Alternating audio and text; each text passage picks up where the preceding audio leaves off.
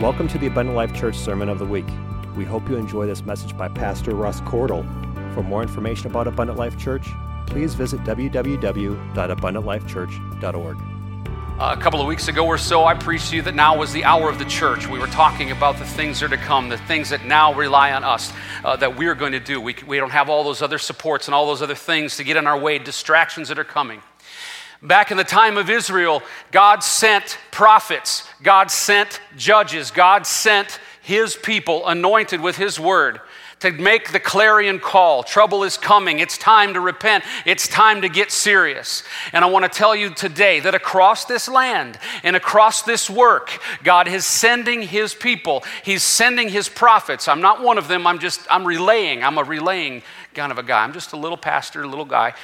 But God is using his people right now. The clarion call is going out. If you wondered when it was going to happen, if you thought this would ever be the day, I'm not telling you the rapture is happening tomorrow, but what I'm saying is that I'm listening to pastors and preachers and prophets and ministers across this nation and around the world, and they're putting out the clarion call that now is the time. I want to talk to you this morning. I'm going to throw a little curveball at you. I'm going to talk to you this morning about giving. Oh boy, here we go giving, the hour of decision. Now, I'm going to talk a little bit about standard giving because at least once in a while we want to refresh our thoughts on that, and it's really important. I told you just a little while ago that this church has been fantastic in 2020. You've given faithfully, you've given courageously in some situations, sacrificially, I'm sure, and we've done some wonderful things. We're growing the kingdom, we're giving outwardly, and God is blessing us inwardly. Can anybody see it? Can anyone say amen? Is anybody that is there an amen in the house for someone who said, Man, I gave this year and God just returned the blessings over and over again beyond what I could do? I can tell you, I can say it. I can say it in honesty. Four people said yes. Amen. All right, I'm just kidding. It's important. It's been a great year of giving. Probably the best I've seen since I've been on board. And God has blessed us mightily. Our saints are just, are just generous, and it's so wonderful. We've got a lot of work to do. The kingdom needs its help, and we use it in every way we can, and we'll continue to do that. So, I'm going to talk just for a moment before I throw the curveball. I'm going to talk for just a moment on the basics of giving. Let's just say, as a refresher. Scripture talks to us about tithes, talks, talks to us about offerings, and it talks to us about alms. There are three separate forms of giving. Now, I promised you that every opportunity we have, something that comes along, I'm going to give the church the opportunity to give. Give from your heart. Give as God moves on you to give. I'm not going to stand up here every Sunday and beat you over the head and constantly ask you for money. That's not the way it's going to work. And I'm not going to allow a narrative to go out from this church that, oh, that's one of those money churches. That pastor, all he ever talks about is money. No, no, sir. No, but if there's a pastor who's getting ready to build an orphanage in the Philippines to save hundreds and hundreds of children over the years that are dying in the streets eating garbage, and we have a chance to minister to that community to help to build that orphanage, that's what we did with Brother Mallory. We gave generously. I, Over $5,000 came from this church to help him finish that building. Now, I want the people who say, God moved on my heart, I want to give generously to that, and I'm going to enjoy that. God pr- promises blessing for that. And those that didn't feel it, those that don't have it, those that want to, pray. Give in another way. That's okay. But I'm to give the opportunity because as we give to the kingdom, as we give, as God moves on us to give from our bounty and from what, we, what He's given us, He'll just keep doubling it down and blessing us. Right? So the word talks about these three forms of giving tithes, offerings, and alms. Tithe is your 10%. It's, and people argue about that. Oh, it's not in the New Testament. God says, give of your heart and all that kind of stuff. I preached on that last year. I'll give you the CD if you want it. But it talks about the first fruits. Tithe, meaning the word 10, 10%, a tenth is what the word tithe comes from. It's all over Scripture uh, in terms of other ways. It discusses first fruits. When, the, when their money wasn't money, it was, it was corn and, and other plants that they grew out of the ground. They gave of their first fruits. They gave of that 10% as the minimum. That's just your basic requirement. The church, the body needs that cash, that fluid money going through. I'm just being honest and direct with you. The power company, believe it or not, likes it when we get, give them money to take care of all these lights and the heat that you're feeling right now right? The mortgage company, they kind of want their money back that they paid for the construction people to build this building. Those are all the basics, that's all the simple stuff. We've got a wonderful staff here at Abundant Life that are working their tails off to get things done. They get a salary, they have to support their families, right? So that's all the basic stuff, that's the minimums. And I'm not going to dive too far into that. Offerings are your free will giving for needs, things that come up when we have a brother Mallory or a brother Harris or Tupelo Children's Mansion, and you feel God move on you and say, Man, I want to be a part of that. There were wonderful souls in this congregation that when that opportunity came up and, I, and, and we talked about the bus, remember the bus? And I said, Well, here's what we owe on it. We owed $9,000 on it. And a few folks got together that heard about it and said, I'll give. One person paid almost the whole thing. And we were able to donate that to Children's Tupelo Mansion. That's wonderful. That's offering. That's that free will thing that we do. Say, God, you've blessed me with so much. I'm just going to go ahead and give back to the kingdom. And then He'll bless you again. You just can't outgive Him. He, I can't keep up with God. I love giving to those opportunities of my time, my treasure, my talents, and my abilities. And God just keeps giving me more, giving me more, giving me things, giving me health and wonderful friends and wonderful family and a wonderful church. I can't keep up with Him. It's wonderful to be in that place. And then finally, alms, sacrificial giving. Maybe it's that giving that hurts just a little bit, like, oof, I really wanted to buy that new whatever, but I see a need and I'm going to sacrifice. Maybe it's going to tighten us up a little bit this week, but I really feel like I got to give. I want to tell you that it's in the sacrificial giving. The sacrificial giving is where the miracles happen the miracles for you and the miracles for me. We've got three great examples in Scripture. I'm not going to dive into them right now, but one of them is the widow with the two mites. Remember the woman that came and she gave her two mites. It's all she had. She gave everything, sacrificially gave. And God honored her more so than those that were giving freely of what they had in their abundance. She was a widow. Look at this one Elisha and the woman with the flask of oil in 2 Kings chapter 4. She, that's all she had, one flask of oil. She was going to just, she had nothing. She was in debt. The debtors were coming after her. And he says, No, no, get these vessels and gather vessels together. And he blessed her. Remember the story. And the oil kept pouring out, pouring out. Oil in, in scripture, in this particular case, in the literal world, oil is literally money. It was valuable. And she had that one flask of oil. He told her to pour it out. She poured it out, and they started gathering more vessels to the point where there were no more vessels to fill. And it just kept on pouring until the vessels were full, and they couldn't have any other place to go with it. But oil, as you know, also represents the Holy Ghost in Scripture. See, that's where the miracles happen in your sacrificial giving, that opportunity to give something that's so deeply more meaning. How about the widow of Zarephath? Elijah meets this woman. Her and her son have nothing left a little bit of flour and a little bit of oil. And she's about to just make her last cake. And in her words, we're just going to eat this cake and die. We're at the end of our time. What does Elijah do? Tells her, no, don't save it, make the cakes because of the oil. Now, what's significant about that is each one of those cases, it was a widow. Why is that?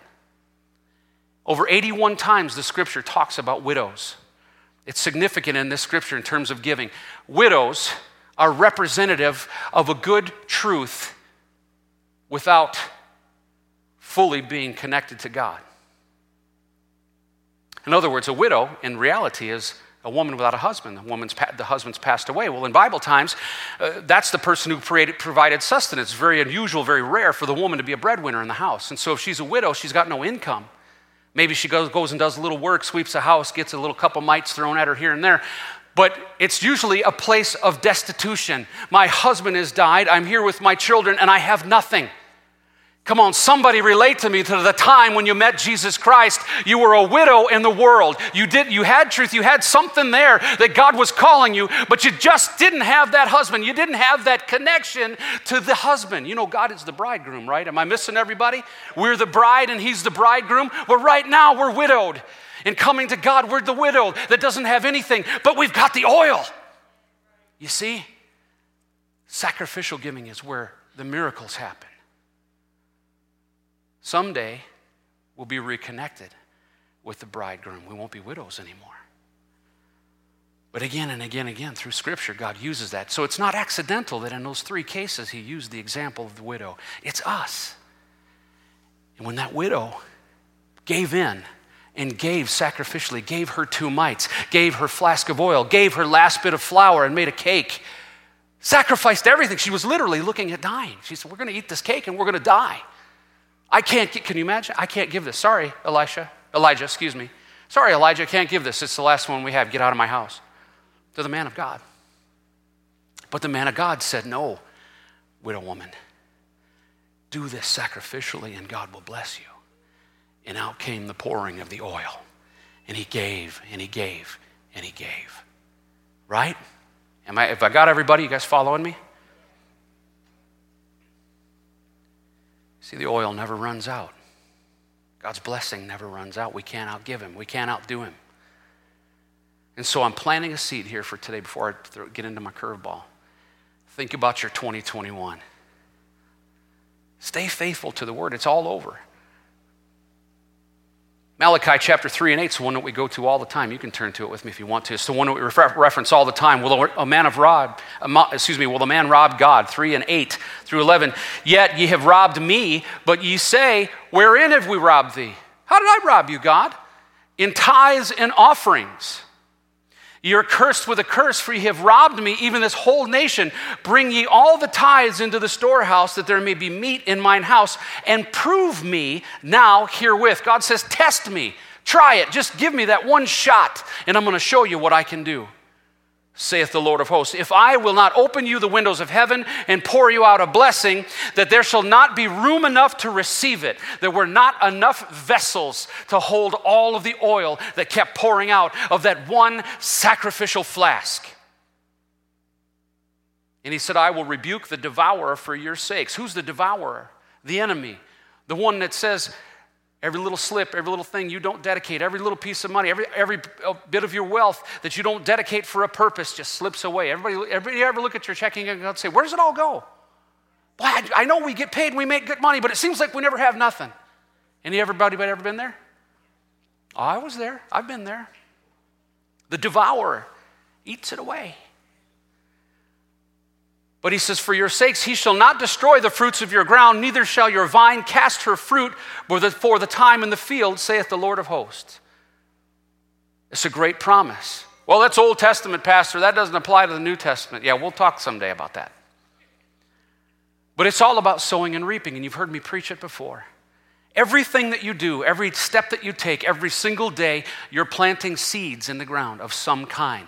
Sometimes you're planting good seeds, and sometimes we make mistakes. We slip up, we do something a little, little off kilter and we plant a bad seed. But the promise and the law, just like gravity is a law, it is going to happen. You will reap what you sow, what you say, and what you do, and how you operate. And when you sow things that are bountiful and pleasing to God, at some point, those things are going to start to spring up and you're going to reap that bounty. It might happen right now. No farmer takes a seed and puts it in the ground and stands there and it whoop, pops up, and now you just walk away with it. You got to put things in the ground now. They're going to come up a week from now, in two weeks from now, and a year from now, maybe five years from now. Maybe those prayers for that loved one that you've put into the ground every single day for years is finally going to come to fruition. And down the road, that seed's going to pop up out of the ground. God's going to speak into their hearts, and they're going to say, You know what? I want to get baptized. I want to go to that Bible study. The law of sowing and reaping, it doesn't change. Look at Second Corinthians chapter 9. I didn't make all this up. I actually got it from the word right here. 2 Corinthians chapter 9. Starting at verse 6 says this. It says, The point, I'm reading out of the ESV, by the way. The point is this Whoever sows sparingly will also reap sparingly, and whoever sows bountifully will also reap bountifully. Remember, God said, Test me, prove me, and I'll show you. Each one must give as he has decided in his heart, not reluctantly or under compulsion for God loves a cheerful giver. Did anybody notice the little things on the buckets this morning? I made those with my wife's Christmas present, the little Cricut machine. Figured out how to program it. Made little stickers. I'm for hire. God loves a cheerful giver. In other words, it's about the heart. It's about what's in your heart to do. So remember a little while ago I said, I'm not going to pound you over the head and make you give, give, give. You're not giving enough. You're not doing enough. I'm going to give you the opportunity to give and let God move on your heart and let you do what you feel that God has led you to do. I'm just giving you the principle in the Word. There's some numbers in there that He does expect of us. There are other places, by the way, that God uses words that indicate things that are like a tithe. You know why God doesn't say, give $500 a week? Because some people don't make enough to give $500 a week, right? It's a percentage simply because it's based on whatever you have is equal to the next person. It's a measure of equality from person to person. That's why he says 10%. You see? Now, there are other places in Scripture, and one of these days I'm going to get a hold of a couple pieces and share them with you. For example, the word long is not a measure and a number, it means something different. We'll go on from there. He says, God loves a cheerful giver. And in verse 8, he says, And God is able to make all grace abound to you, so that having all sufficiency in all things at all times, you may be abound in every good work. That's a lot of alls that he puts in that scripture. This is profoundly powerful, what Paul is teaching to the Corinthians. God is able to make all grace abound to you, not some, not a little, not a measure, all grace abound to you, so that having all sufficiency, in other words, everything you need, not a good chunk of what you need, and there's some gaps and holes you got to figure out how to fill, all sufficiency of what you need in all things at all times. I love that. All, all, all. How many know that we serve a God of completeness, a God of perfection, a God that goes all the way, the extra mile? He does what He says. The promises come true. Most of you, if not all of you, including myself, could stand up here and for hours give testimony of how God did it all the way. When my son, my, my youngest son, was born, I was told He's going to die, or he's going to be profoundly mentally impaired, or a vegetable altogether. God healed him all the way. He is perfectly healthy. He is strong. He is capable. He is intelligent. God did it all the way. All things complete. It's the promise that we can stand on. But you know something we don't talk a whole lot about or enough? What about God? What about His giving? He's, there's a lot of expectation us about our giving, our tithing giving, and our offering giving, and our sacrificial giving, and giving of our time at church, and giving of our abilities and our talents, right? We don't talk enough about what God gives. And we should honor Him for it. All of you know this scripture, Luke chapter 6 and 38. It's one of my favorites. Some of you can recite it without even opening your Bibles. Jesus said it Give, and it shall be given unto you. Good measure meaning a faithful measure. That's a reference to the, to the merchants of the time when they would measure out things and they'd put their finger on the scale and they would play around with the weights and they would overcharge people and they would cheat them. Remember the money changers in the temple and the garbage they were doing? That happened all the time at this time. He said, I will get, it's going to be given to you good measure. In other words, faithful, no lies, no finger on the scale, no cheating, no shorting you. It's good measure, complete, pressed down. You ever go into a, to a coffee shop and see the barista and put that stuff in and take that pestle thing and jam it in there, they press it down. They're going to press it down and shake it together. Why does he do that? Because it makes more room in the cup. He's going to press it down in the bottom. He's shaking it together, and that creates more room so he can put more in there. Good measure, shaken together, pressed down, and running over. He doesn't stop at the top of the cup. He doesn't say, Oh, that's enough for you. No, I'm just going to keep it flowing over, just like the widow with the oil in the vessel. It just kept flowing and flowing, and he keeps on giving. Running over shall men give into your bosom. You know what that means? They used to walk around with these special robes on, and it was designed into their robes to have a pocket that was sort of like in the inside because there were thieves and people stealing stuff all the time. You ever picture the Middle East? It's just lawlessness. There's no police. They didn't have, you know, they had a governor and they're all crooked. And so these people had these robes where they'd put a pocket inside here, big pocket. That was the bosom. Pressed down, shaken together, shall men give into your bosom, into your pocket. They'll give back into you one way or the other. For with the same measure that you meet it withal, in other words, the way that you give it, how you give it, it shall be measured to you again. If you give strong and faithful and excited, man, Tupelo Children's Mansion needs some sponsorships. I'll take five. Give me more. I want to give to God because He just keeps giving back to me one way or the other. Woo! I love to give. But look at what the word says. I'm going to roll through these fast. This is what the word says that God gives the spirit of wisdom and revelation. He shall give thee light. The Lord of peace himself give you peace. The Lord give thee understanding in all things. God, peradventure, will give them repentance to the acknowledging of the truth. He will give a crown of righteousness. To him that overcometh will I give to eat of the tree of life, he says. I will give them a crown of life. To him that overcometh cometh will I give to eat of the hidden manna, a mouth and wisdom which all your adversaries shall not be able to gainsay or resist, God will give you. You hear that? I will give you a mouth, in other the words. Remember how many times I've said, God, open the door and give me the words. And every time He does it faithfully.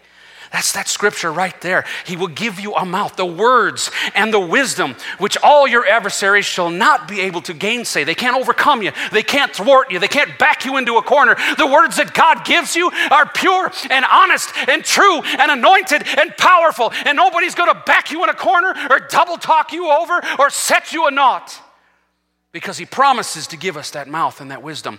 Whosoever drinketh of the water that I shall give him shall never thirst, he says. I give unto them eternal life, and they shall never perish. Whatsoever thou wilt also of God, God will give it thee, is a promise in the word. He shall give you another comforter Jesus said, My peace I give unto you. Listen to the giving that God gives. Have you ever tallied these up? Have you ever gone through the word and look at the places of the promises that God will give you? Whatsoever ye shall ask of the Father in my name, Jesus said, He may give it you. I will give you the sure mercies of David, Jesus said, give you an inheritance among all them which are sanctified. I will give his life, he will give his life as a ransom for many. What a beautiful promise. He will give knowledge of salvation unto his people by the remission of their sins. He will give light to them that sit in darkness and in the shadow of death. He shall give his angels charge over thee to keep thee. He'll give you power to tread, to, excuse me, to tread on serpents and scorpions and over all the power of the enemy. There's another all for you. He'll give us day by day our daily bread, the word promises. Is it your Father's good pleasure to give you the kingdom? He says, All ye that labor and are heavy laden, I will give you rest. Anybody feel heavy laden, labored, tired? He's going to give you rest. I will give unto thee the keys of the kingdom of heaven, Jesus said to Peter. Peter gave them to us. And I will give them one heart, and I will put a new spirit within you, he said give and give and give everywhere. How can we possibly outgive all of those promises, all of the things that He's going to give us, is giving us every single day? I want to give back. Here's how the enemy would like you to give he wants you to give up, he wants you to get tired. He wants you to look at this long road we've been walking on. Brother Brown, you talked about the road today and the pitfalls. The enemy wants you to get tired of that road. He wants you to pull off to the side. You made an excellent analogy that either side of the road is the world, right?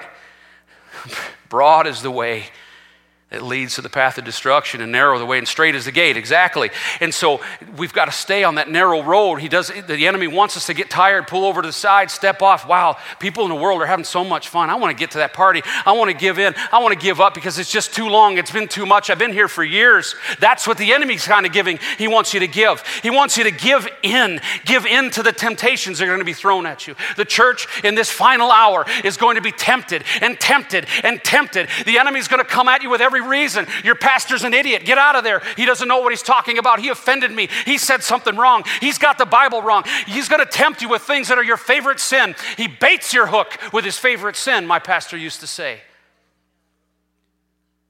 He's, the enemy wants you to give in. He wants you to give in to temptation. Short term relief, that worldly stuff that's surrounding you. Get involved with the people that you work with that are engaged in worldly things. Don't judge them, don't hate them, love them, share the gospel. But the enemy wants you to give in to what they want to do.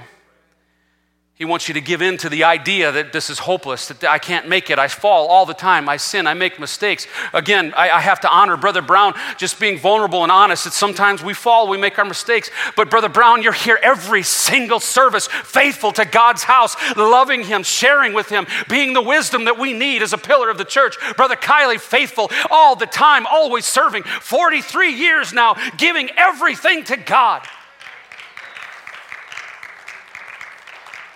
Never giving in, never giving up, never tiring, always faithful. The enemy wants us to give out. My grandfather used to say, I'm old and give out. I can't play ball with you no more. My back's give out. It's an old southern term. Working on a goofy knee right now that's giving out on me. Gotta go check that out. But giving out is exhausted failure when you finally just give out, collapse, done. But there's a poster on my wall in my office of a speech given by Vince Lombardi. And the last part of that speech, he talks about being bloodied and beaten and exhausted, lying on the field victorious.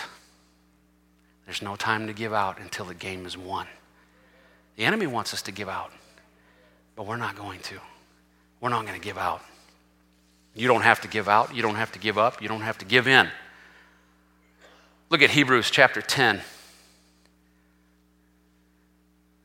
Amazing words.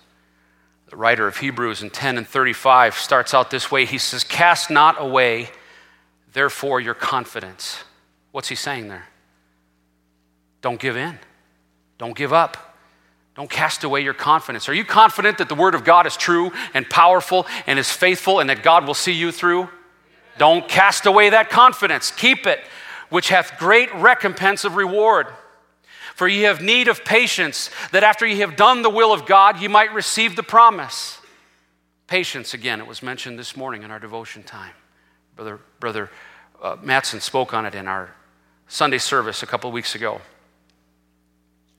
you might receive the promise. He said, verse 37 For yet a little while, and he that shall come will come and will not tarry.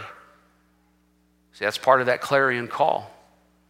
I believe the time is short, and many do. He that will come is coming. I'm looking forward to that day, are you? Now the just shall live by faith, but if any man draw back, what is draw back? Giving up, pulling out, given out. If any man draw back, my soul shall have no pleasure in him. But we are not of them who draw back unto perdition. Amen? Everybody say, We are not of them who draw back. Amen. That was pretty hearty.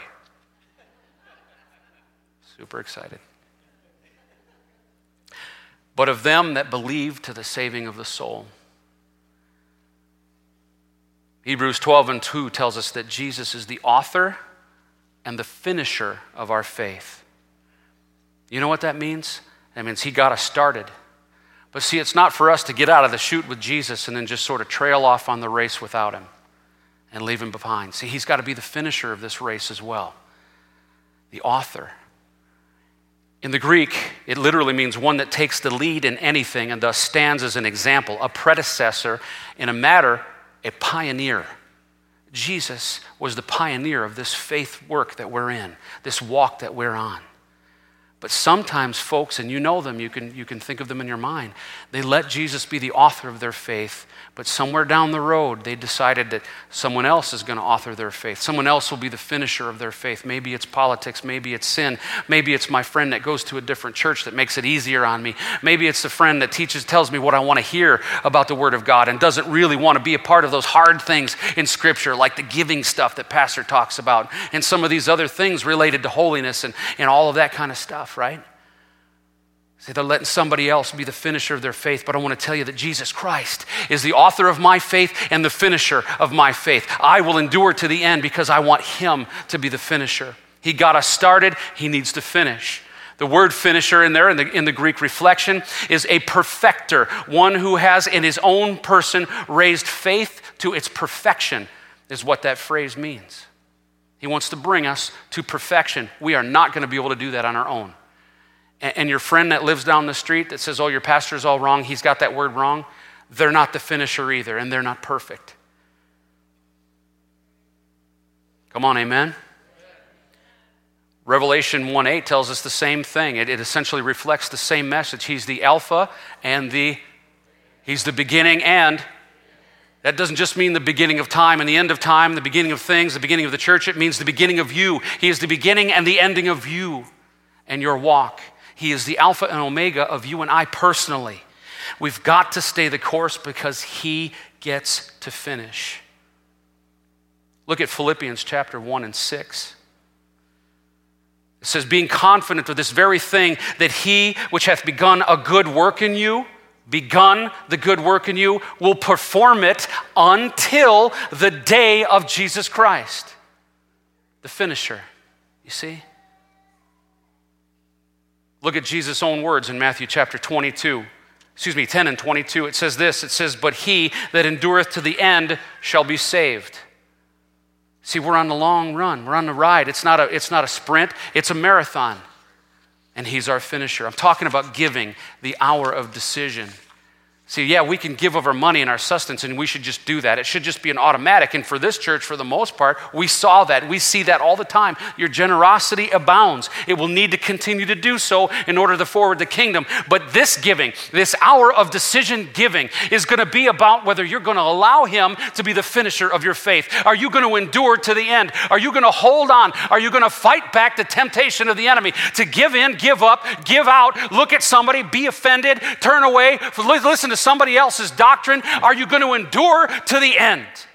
He says it again in Matthew 24 and 13. But he that shall endure unto the end, the same shall be saved. That indicates to me that the person who does not endure to the end, probably not saved. It's sort of like a reciprocal statement. You understand?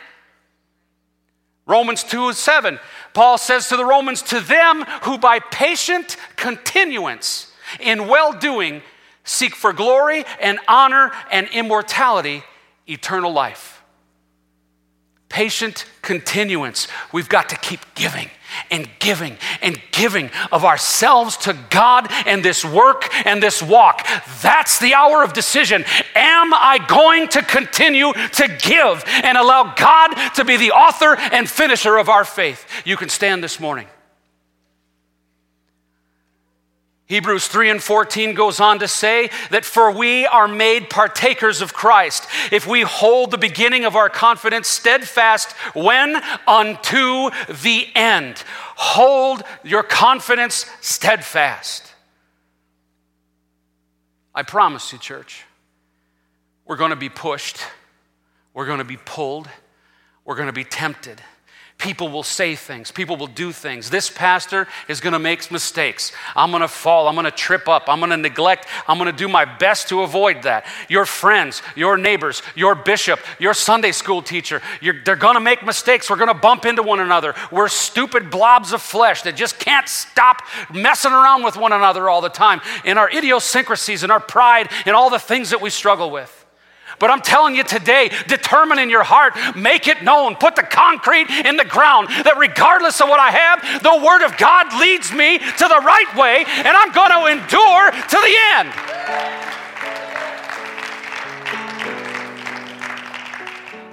We'll get exhausted, we'll be distracted, we'll be taxed and stressed. I promise you it's coming. And unfortunately, some, it's just reality, folks. Some are they're just going to give in. They're going to give out. They're going to let go of the train. They're going to listen to that other voice. Someone else is going to become their finisher. It's sad, it hurts. I think about ones that we've lost to that. But you heard Brother Treese say it here the other night. I've never heard prophecy preached that way in my entire life. Brother Rick Treese, Friday night, when he talked about the great falling away, it means departure blew me away. See, there's a departure that's coming for those that endure to the end. And there's a departure co- that's coming to those who don't. The origin of the word was apostasy. We've got to endure to the end. determine in your heart today. I'm not going to be that one.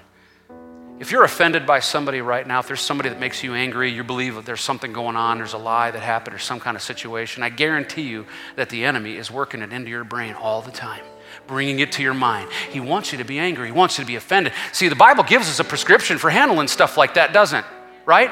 Sister Missy gets really offended at something I said. She comes to me, she says, Pastor, I, I don't understand something you said, and it really concerns me because I'm worried about our relationship. And I said, What is that? Says, I'm making this up, by the way. This has not happened at all. She's, she's the sweetest person in the world. But then she says, I say, well, well, Sister Missy, what is it? What have I done? Well, the other day you said this, and I, that kind of really hurt my feelings. And then, of course, my response is, Get out of here. No. My response is, My goodness, Sister Missy. I am so sorry. I would never want to hurt you or do something that disappointed you or caused you to stumble. Please forgive me. What can I do? What can I do to make that up? Why the devil hates that. See, the devil, see, the Bible prescribes that. We have all the answers. We have the pathway. We have the rules and the regulations and all the things that help us to get over those types of things. But the enemy would rather no, no, this time I'm righteous. This time I know what I'm talking about. This is different than that. This isn't one of those situations. This is the real deal. Pastor really said that. Mary said that. Fred told me. Fred told me that Mary said that he heard that Sue was in a room with Bob, and Bob was next door neighbor said that he saw your pastor going into a bar, and you know, that was it. So it's truth. I read it on the internet.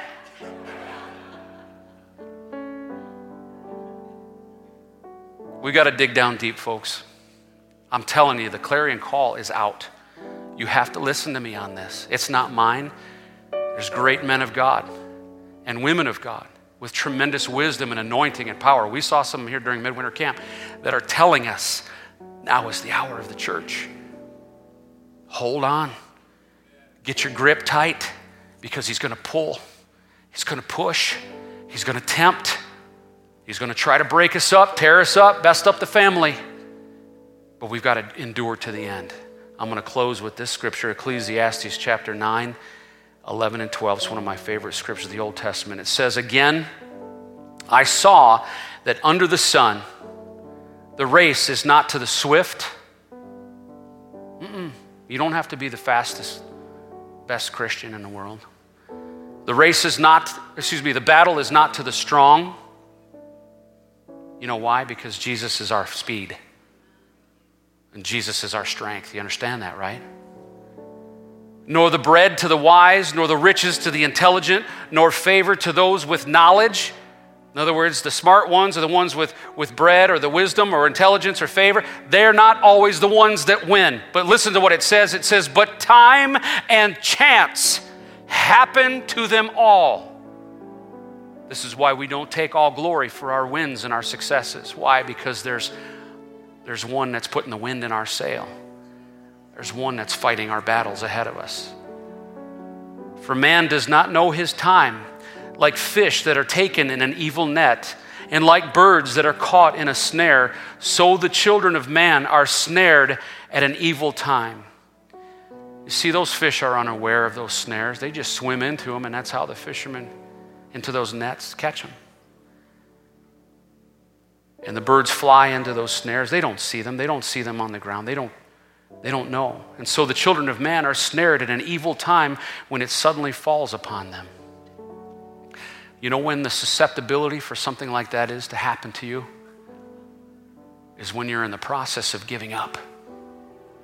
When you're in the process of backing off or giving in or giving out that's when the evil snare is laying on the ground waiting for you. The evil net is there waiting just to fall on you. you. You weren't aware. You didn't feel like you were doing anything wrong. I'm just backing off. I'm listening to Fred down the street. I've got a, an offense that's really real. I'm going to hold on to this. You see, your pride is leading you into that, but we're blind to it. And then it suddenly falls. The clarion call is out. It's the hour of decision. Decide in your hearts today I'm not doing it. I'm not giving up my, my heavenly gift. I'm not giving up my promise. I'm not giving up the blessings of God. I'm not giving up my family. I'm not going to destroy all that I have that God has promised for anybody, or anything ever. In Jesus' name. Lord, we're thankful, God, for your word today, Jesus. We hear your call, Lord. We know that the time is coming. We'll be tested and tried. Maybe some of us are already going through something right now. We're being pulled away, talked to, deceived. Maybe there's offenses. Maybe there's things that have hurt us and tore us up. We're struggling with it. We can't communicate. We don't know what to do. We never say what we mean. We never mean what we say. We struggle and we fall.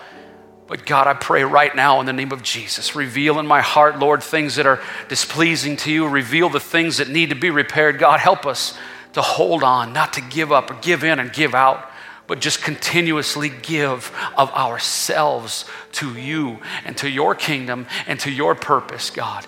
Giving relentlessly so that the enemy can't catch us in that snare. I pray a blessing upon this congregation today, Lord. Bind us together like never before. Prepare us, Lord. I believe that we're going to be awesome. I believe, God, that we're going to be a beacon in the light, in the night. We're going to be that shining hill. We're going to be that place, that refuge, that ark, that last ark.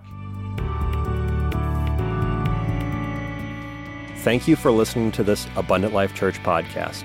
We pray it has strengthened your relationship with God and will continue to be a light unto your pathway to heaven. If you have any questions or comments regarding this podcast, please telephone our ministerial team at 262 965 5177 or email us at info at abundantlifechurch.org.